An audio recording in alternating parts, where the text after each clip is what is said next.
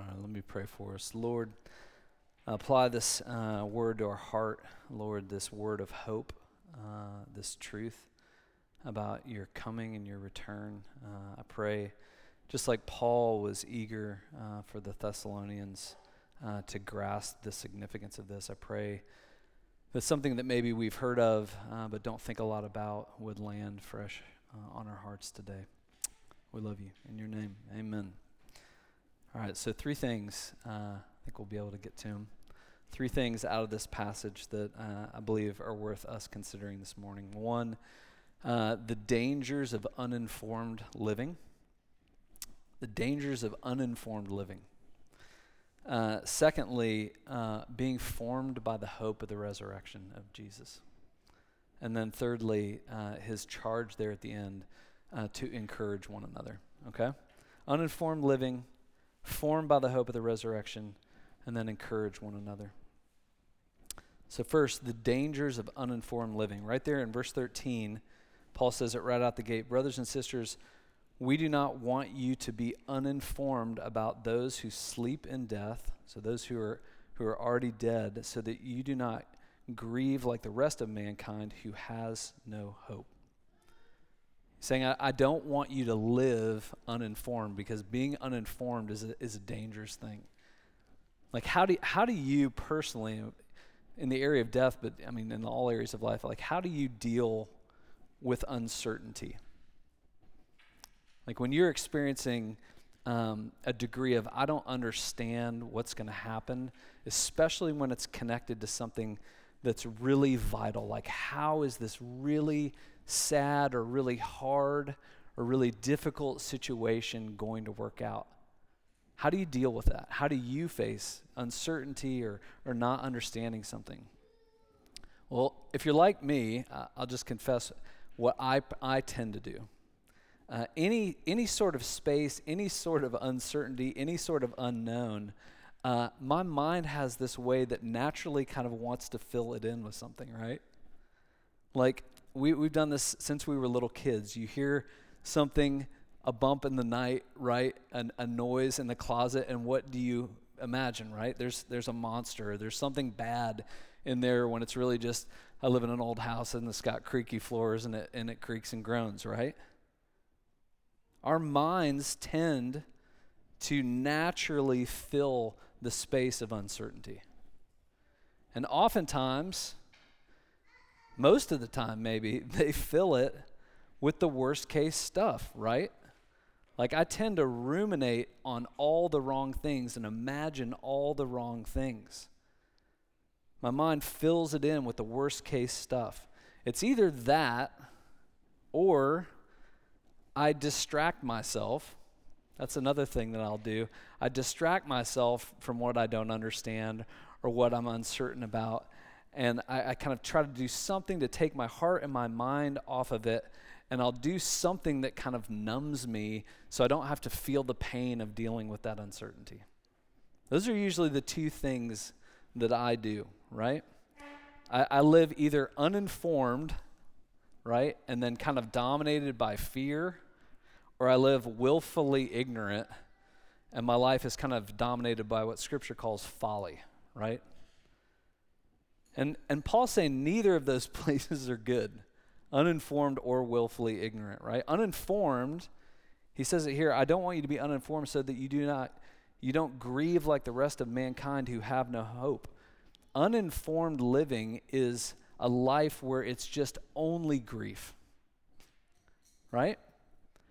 Because they're, they're talking about people who have died here, real loss and separation from people that they love. An uninformed life is a life that it's only marked by grief, it's only marked by sadness, it's only marked by loss.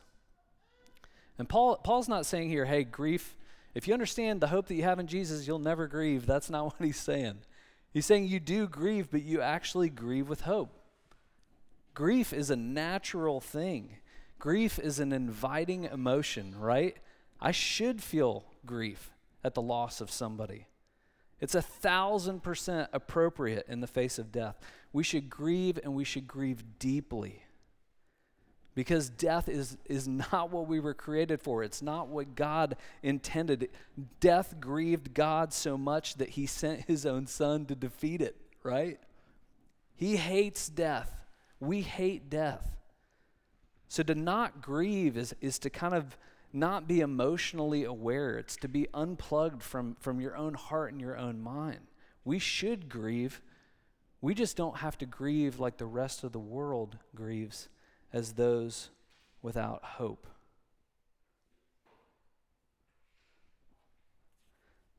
He's saying it's dangerous to be uninformed. It's also dangerous to be willfully ignorant. Which, if I'm honest, uh, I see this a lot in my own life. Uh, I see it a lot in a lot of people, where we actually pretend, we, we deny, specifically in death, we deny something is, is going to happen or not happen in order to avoid the pain. I, de- I deny my own mortality. I, I don't want to face that. I don't want to. I don't want to look at that in, in the face. And then I distract myself in a way to avoid that pain. I'll pour myself into something else in order to busy myself from having to feel what I might feel if I really looked at that, right? Ernest Becker uh, wrote a book called The Denial of Death. He was a Pulitzer Prize winning author in 1973. He won a Pulitzer Prize for this book, and he says it in his book, The Denial of Death. Modern man is drinking and drugging himself out of awareness, or he spends his time shopping, which is the same thing. Man literally drives himself into a blind obliviousness with social games, with psychological tricks, with personal preoccupations so far removed from the reality of his situation that they are forms of madness. Madness all the same. Paul's saying, I don't want you to be uninformed. Because if you're uninformed, then, then all life is, is is just grief. All life is is just loss. All life is is just fear and uncertainty. And, and if, that's, if that's all there is, then, then that is going to shape the entire narrative of your life. You can't, you can't live uninformed. And you can't live willfully ignorant either. Because if fear isn't shaping the narrative, then folly will. That life is just all about the here and now. Life is just about my comfort and my pleasure and my satisfactions until, right? Maybe we've all maybe already been there until something like death comes into our lives and then we're left unprepared for what we're made to face our mortality or the mortality of someone that we love. And Paul is saying it's dangerous. It's dangerous to live uninformed because it affects how you lived now. Uninformed living means to be formed by some other hope. Uninformed living means to be formed by some other expectation. And he's saying you're, you're either formed, you and I are either formed by the gospel of Jesus Christ or we're being formed by something else our culture, the wisdom of the age, our own thoughts. And so the invitation is first, right out the gate, don't be uninformed. I want you to be formed. And what? Formed by what? Second thing, formed by the hope in the resurrection of Jesus Christ. He says, I don't want you to be uninformed. I, w- I want you to be informed. So, what does he say? For we believe that Jesus Christ died and rose again, and so we believe that God will bring with Jesus those who have fallen asleep in him. And he goes on to describe that. I'll talk about that here in a second. Paul says, I don't want you to be uninformed. I want you to be informed, and I want you to be formed by this one thing. I want you to be formed and have your hope formed and swing on the hinge completely of the resurrection of Jesus Christ. The resurrection of Jesus, which sadly, and I'm, heck, I'm the pastor. I guess I'm guilty of this. We, we tend to only talk about the resurrection at Easter. And even in preparing for this, I realized, man, this is something that is, is so, it should be so much more formative to our daily lives than we allow it to be. The resurrection of Jesus actually should shape and form how we move and groove in our daily lives. And what does he say there? He says, We believe that he died and rose again. We believe that those who have died, they are with him and they will return with him. He says in here, the dead in Christ will rise first, and then those who are still alive will be caught up into the air, and we will be together with the Lord forever. It's pretty succinct here. It's, it's literally, in, in some ways, it's like a, a little miniature Apostles' Creed. He's saying, This is the absolute distillation. I'm not giving you all of the details, but I'm telling you, this is the truth. For those that are asleep in Christ and dead already, and those who are alive when He returns. He says elsewhere in 1 Corinthians 15 if that's not true, if Christ hasn't been raised from the dead, then what we're doing right now is a giant waste of time. You are to be pitied more than all men. You're still in your sin, and therefore life is simply marked by our good works and trying to earn God's favor, and it's only grief, it's only loss. Eat, drink, you know, today, for tomorrow you shall die, right? If this resurrection thing isn't true, then we are to be pitied more than all men. But if it is true, we believe it is true. Paul is saying you have resources now in this life. You have resources now to face the pain, to face the uncertainty that you experience, the fear that you experience, the loss in a different way because of the resurrection of Jesus. Now, if you're reading this, if we, I can read it to you again, but it still leaves a lot of questions, right? Like the people who have died, they're already with Jesus. We know Scripture teaches that, but their bodies, it says here, are going to be raised. Like, what's that going to be like? Like, think about that for a second. Their bodies are going to be raised. And it says in here that if I'm still alive when Jesus returns, I'm going to fly and be caught up in the air with Jesus and those bodies that have been raised, right? Like, what if I'm afraid of heights? Do I? that was a joke, y'all. Come on. And are we going to stay in the air? Like it says there, you know, we're going to be up in the air all together, right? But I remember other places in Scripture that talk about Jerusalem that's this city that's being prepared and coming down, heaven coming down to earth, and that there's going to be a new heavens and a new earth, right? I mean, when you when you really read this, some of us who maybe have been in church, you just kind of read it, read over, and you're like, oh yeah, you know, that's I guess that's happening. You know, it's like this, this stuff's crazy. What's being said here, and if you look into all the other passages that talk about the resurrection, I mean, it, it should cause you to go, whoa, this is really remarkable stuff, and I, I don't know. I need to lean into this, right?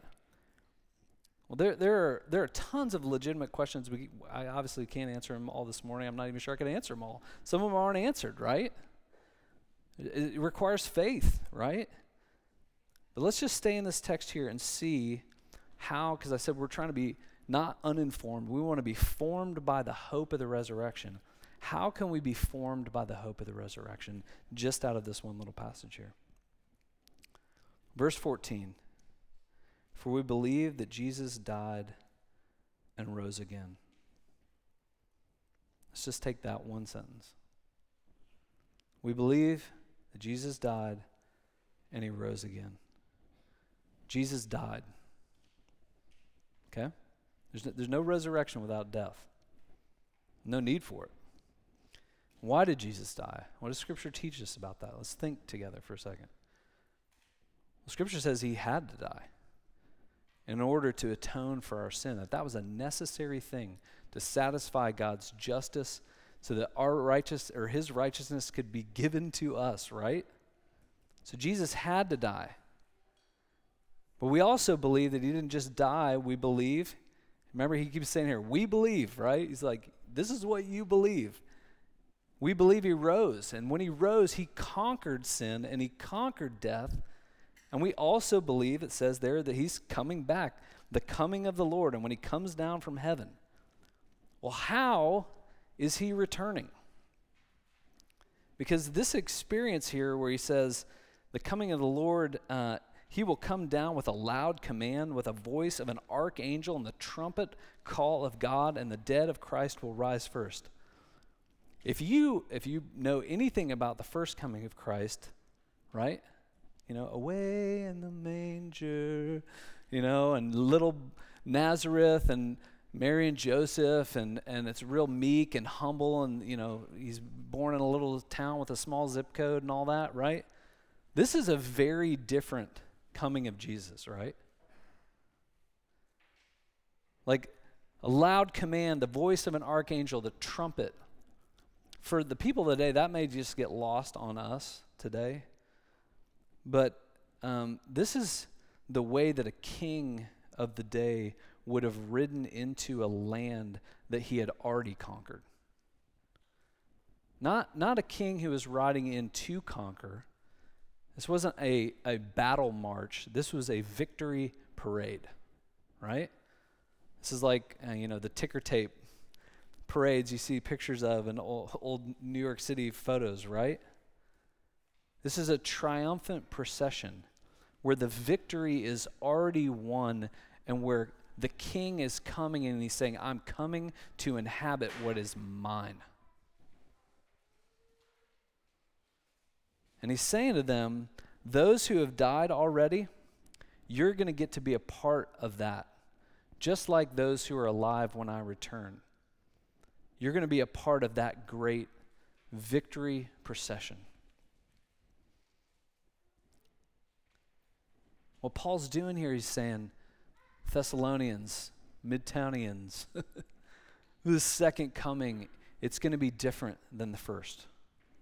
Like we'll celebrate this here in a few weeks at Palm Sunday, right? When Jesus is riding into Jerusalem and everyone's chanting, right? Hosanna, Hosanna. Blessed is the King of Israel. We, this is our King. This is our King, right? And remember, he's, he's riding in on a, on a colt, on this donkey, which would evoked all this imagery of David, right? It's like, okay, the king is here and he's going to overthrow Rome. He's leading a political revolt and revolution. Our time is now. That's the king they wanted. But that wasn't the king that was coming at that time. He was a king who was coming at that time as a sacrificial lamb. And he was coming to conquer the real enemy, which wasn't Rome, it was sin and it was death. It wasn't the enemy outside of them, it was the enemy inside of them. He was coming to liberate them from.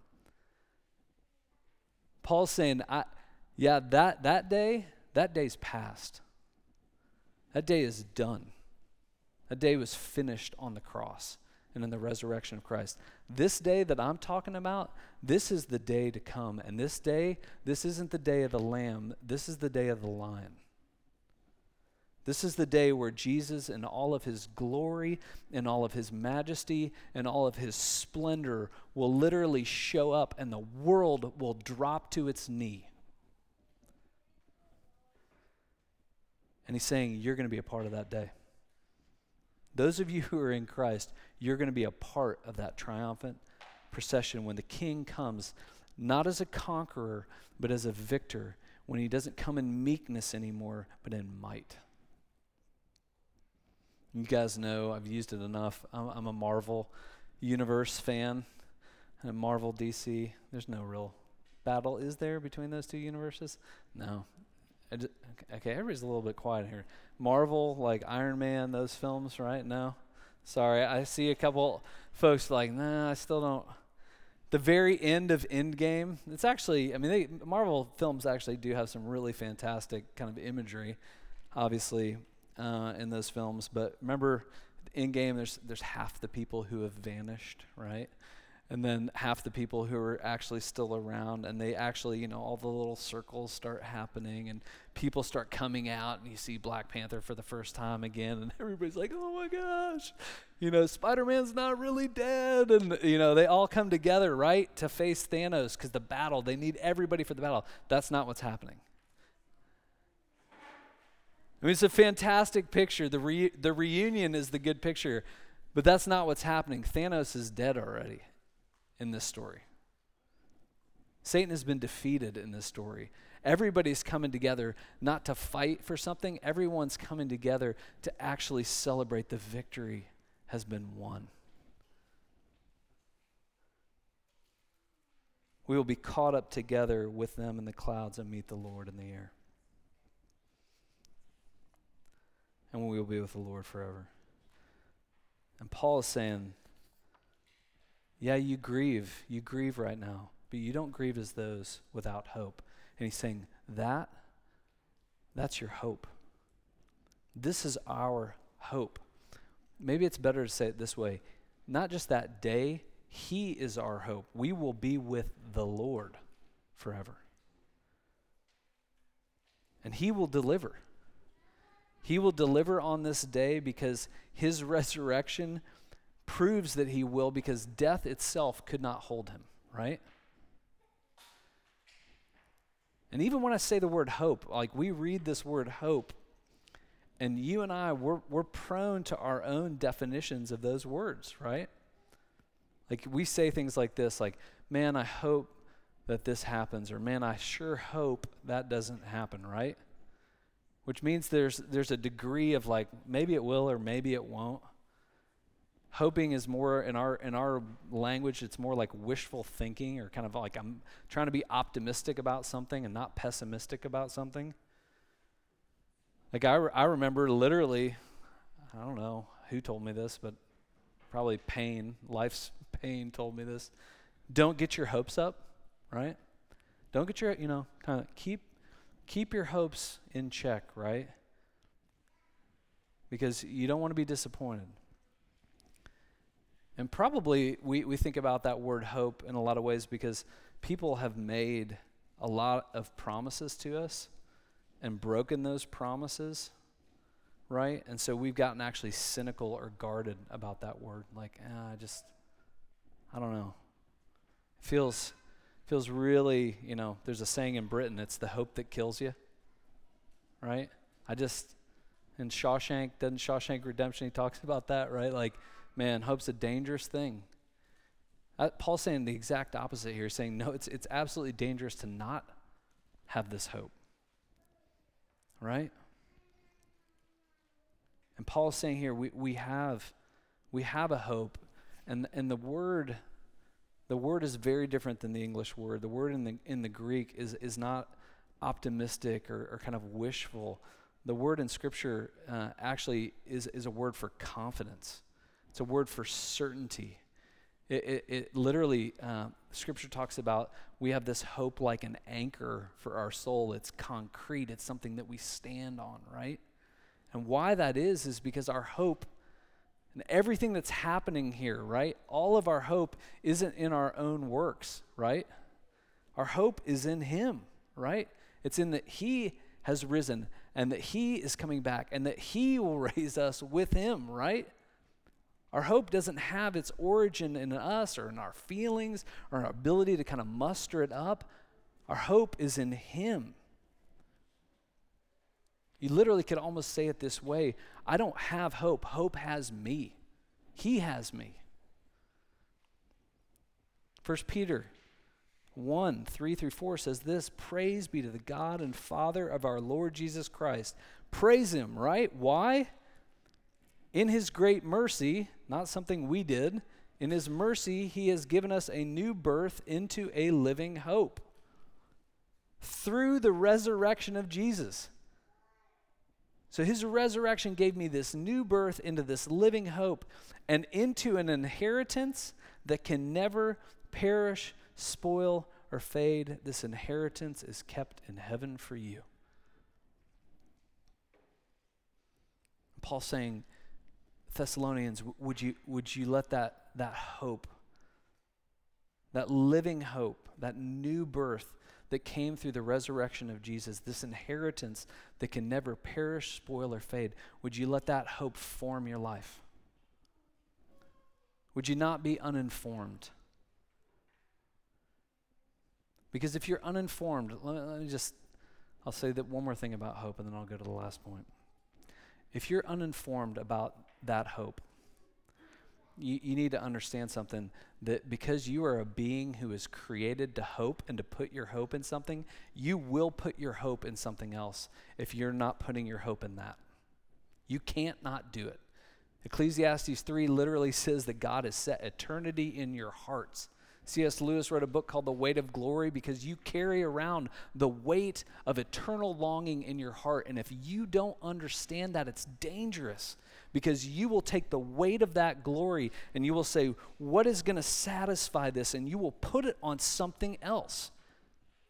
Most counseling I do with other people and I hear people going to, a lot of it has to do with this very issue. My hope is in something too small when my hope is really about what Paul is talking about here. I'm waiting on a day when the Lord's going to return and I'm going to be with him. When, I, when I'm uninformed about that hope and I'm not being formed by the hope of the resurrection, I put my hope in something too small, like a renovation or a relationship or a promotion or a vacation or a new school or my kids turning out a certain way or my life turning out a certain way. And he's saying, would you let the hope of the resurrection, Jesus literally put his hands on you and form your life based on this truth and this reality? Because Paul is saying this day that you long for, this moment that all of your desire has its origin in and its fulfillment in, that day is guaranteed. It's coming. Jesus is going to return, and when he does, those that are in him will reign with him in glory. So, Paul gives some practical advice. He says, I want you to encourage one another, right? I don't want you to be uninformed. I want you to be formed by this hope of the resurrection. And you, you actually play a role in that. We play a role in that for one another, and it's this. He says, Therefore, because all of that is true, encourage one another with these words. What's he saying there? He's saying, I, I literally, I want you to form one another. Your words, literally, like we know that words, you know, they affect us, right? Sticks and stones may break your bones, but words will never hurt you. That's a lie. words penetrate deeply and shape your life, right? He's saying, form one another with this hope that you have in Jesus. Encourage one another. Why do you need courage? Why do I need courage? Well, because life is hard, right? Princess Bride taught us that, right? Life is hard. Anybody else? Life is pain, Highness. Anybody else is selling you something, right? Life is hard, and when life gets hard, I get afraid. I get forgetful about the truth. I have, I have daily gospel amnesia, is what I have, right? We also have an enemy who's constantly tempting us. Put your hope in this, put your hope in this, put your hope in this, right? And fear, when I'm afraid, fear literally can grab the steering wheel of my heart and like ramp me off into the ditch. Like, like we are literally like gospel tow trucks for one another who are coming around and literally saying like hey i see you in the ditch there like let me th- let me hook you up to the hope and drag you out of the ditch we, we actually have that that uh, gift of being that for one another in relationship with one another Encourage one another with these words. Because we need courage. And we need to remember this. We need to experience it, right? So that we can be those who do grieve. We should grieve. We should be the best grievers in the world as Christians. But we also should be those who have hope and who know how to live in that hope. He's saying, encourage one another. Well, let me, let me, let me, I'll give you three of my cables, my, my tow truck cables that I've learned over the years of, um, of feeling sad, legitimately sad, uh, and, and at times so heavy with, with life and, and all that's happening in life. Um, that th- this is ways that, that the risen Jesus, that the resurrection of the Jesus has, has pulled me out of the ditch of despair. So th- here, here are three ways that, that I'll just give them, they encourage me, and hopefully there'll be tools in your toolbox to encourage one another. The first one is this How does the resurrection encourage me? The first thing is this what I'm facing and what I'm experiencing, it is not the final say. Like when you're in pain, you know, it, it's almost like the, it kind of puts the blinders on and it's, it's all you can think about, it's all you know. And that's part of why being somebody outside of it, you actually can come along somebody who's inside of it. And obviously, there's lots of nuance to how you do this. But you actually have the, the, the power to, in the, in the power of the Lord, to step into that and say, hey, I, I know this is what we're experiencing, um, but this experience isn't the final say. And I actually, I bring the resources of eternity into the present, right? I, I borrow from my future because, because you're sons of the king, right? Right? You're, you're heirs and co heirs with Christ. You bring the resources of the future into the present. So the power of the resurrection tells me this what I'm facing right now, it's not the final say. The other thing it tells me is this because Jesus is risen and he sent his Holy Spirit to me, I'm not alone in whatever I'm facing. I mean, that's one of the things pain tends to make me do as well, is I get really focused just on me and I feel all alone in that. And he's saying, No, no, no, you're not alone. You have you have my Holy Spirit, which means you have capacity to endure things that you didn't know you could endure. You actually have comfort available to you through my Holy Spirit.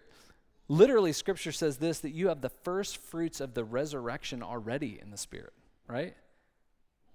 You have the first fruits of that to face all of these little daily deaths that we face all along the way to our final death, right? So the resurrection says not only what I'm experiencing isn't the final say, but because Jesus is risen, I'm not alone in that. I have resources in that in him. And then the last thing I will say this, this is this is a very specific tow truck cable for me. Because this this triumphal procession, this is a picture of glory, y'all. Like we're in the victory march. And and if the glory that my heart desires, that my heart was made for, is, is already bound up in this day, if it's already accomplished in Jesus, Romans 4 says that he rose to justify me, then, then what that means is this that it doesn't just punch my ticket to this day, it doesn't just get me access, you know, the VIP access to this moment, right? But in the present tense, what it means is this that I, I can stop living a life trying to justify myself now. I, I can stop living a life trying to get the verdict, I belong, or I'm enough, or I am loved, right? Because he's saying here, for those who have fallen asleep and those who are still alive, you're in him, right? I already have that verdict. I already have him, and so I can leave a life I actually can leave a life of trying to get this world to give me what it cannot give me, putting my hope in something smaller than this. I can leave a life of trying to get what the world can never give me, and now I'm actually freed up in the world to give what this world most desperately needs, and that's Him. Do you know my Jesus? Do you know that your hope and your longing and your desire, it's all bound up in Him? We're actually free to stop living for that verdict because we can live in the finished work of Christ. All right? So, are you living uninformed or willfully ignorant?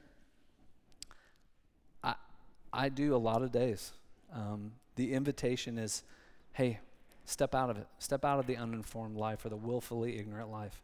And would you maybe even as we're preparing for Easter, would you let this Easter season and the truth and the power and the hope of the risen Jesus begin to form your life. And uh, my prayers is that we would be those who learn how to encourage one another with that. Like we, we always we want to encourage one another with, with things that are too small.